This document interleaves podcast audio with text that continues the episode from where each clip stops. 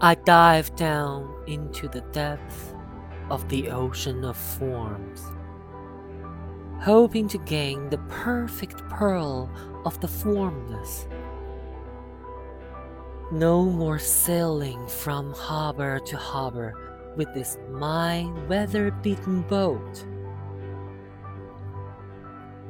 The days are long past when my sport was to be tossed on waves, and now I am eager to dive into the deathless, into the audience hall by the fathomless abyss where swells up the music of tuneless strings.